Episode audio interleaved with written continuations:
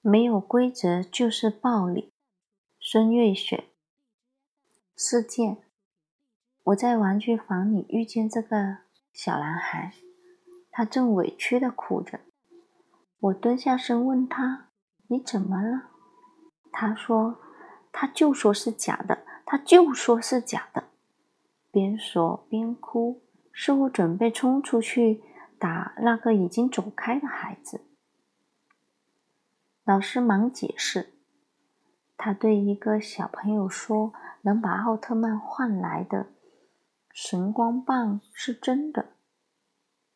另一个小朋友说：“是假的，那是电影。”小男孩说：“就是真的。”那个小孩说：“假的。”这个说：“真的。”假的，真的，假的，真的。然后这种冲突就使他打了对方。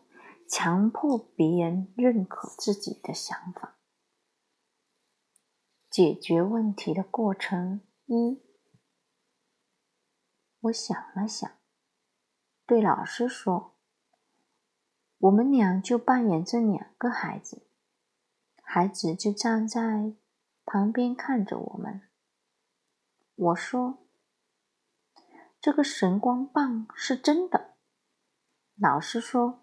是假的，我说是真的。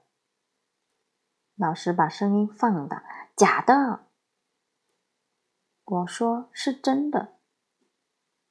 老师的情绪在层层升级，假的，假的。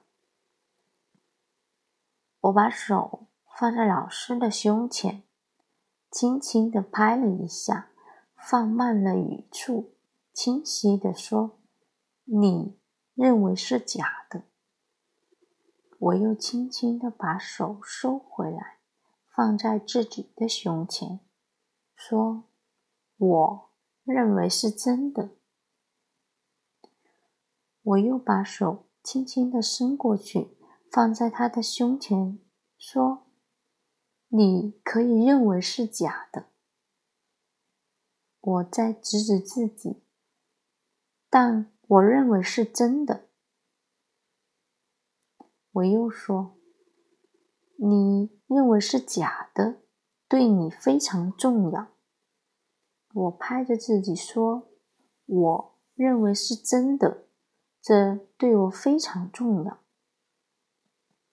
我又说：“我尊重你的认为，我也，你也要尊重我的认为。”你同意吗？老师说：“我同意。”我们对视了一下，然后安静的站在那里等待。两个孩子微张着嘴巴，呆立着，好像一个不曾有过的大门被打开了。原来可以这样，他们进入到了这个新的世界里，内化着。持续着好一会儿，我暗示了一下，来到孩子的身后，做了一个手势给老师，打算转身离去。老师也忙来到孩子的身后，悄声对我说：“还打了人家，怎么办？”我说：“好吧。”我们等待着，让他们把这个新的思维消化掉。等他们回过神的时候，我们又重演了这一过程。解决问题的过程二。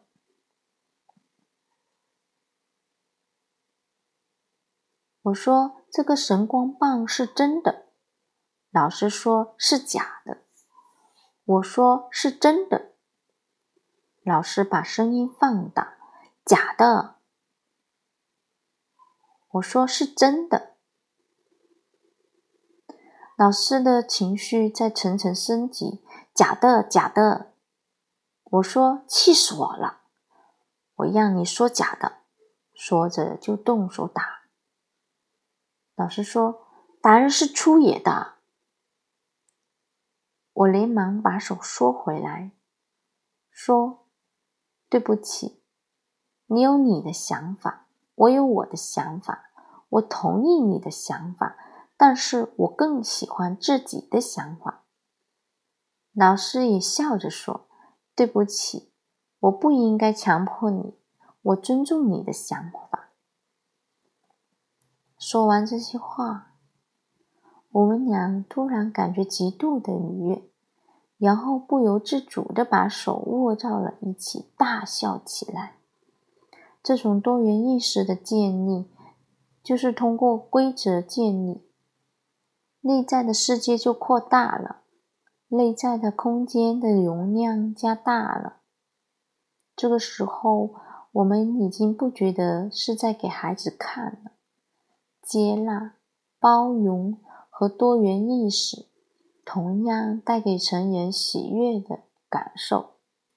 这之后，我们看到孩子是眼神深邃而向往，释然而愉快，仿佛我们一起进入了另一个新的意识世界中。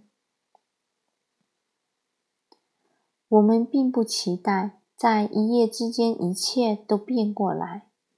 我们期待在生活中规则可以建立更多元化的东西，在生活的细节中不知不觉的改变，在孩子们的生活中，在我们的生活中，在我们和孩子共同的生活中，改变就在这种生活的细节中逐渐形成，点点滴滴，日积月累。生命就向美好的方向发展着。如果儿童生活在这样规则中，当他逐渐长大的时候，在他的意识形态中建立起以下的意识状态：自主意识、独立意识、契约意识、平等意识、合作意识、规则意识、责任意识、评估意识。接纳意识、界限意识、包容意识、聆听意识、多元意识、权利意识、妥协意识、秩序意识。我们的目的不是为了如何限制孩子，我们只是限制了暴力。但是，限制暴力的模式不是就此卡住，而是打开了无数善通往自主、独立。接纳、尊重、包容、合作界限的大门，这样就会疏导暴力的情绪，延伸到一个更加积极的、有爱的、支持的途径中。这才是规则的意义所在。所以，根本上来说，规则保证了文明，保证了非暴力，保证了新文化。保证了和谐，保证了友善。没有规则，我们就会陷入到纠葛之中，又又强食之中。这对夫妻生活、家庭生活、团队生活，乃至一个国家，都是同样的道理。所以，没有规则就是暴力。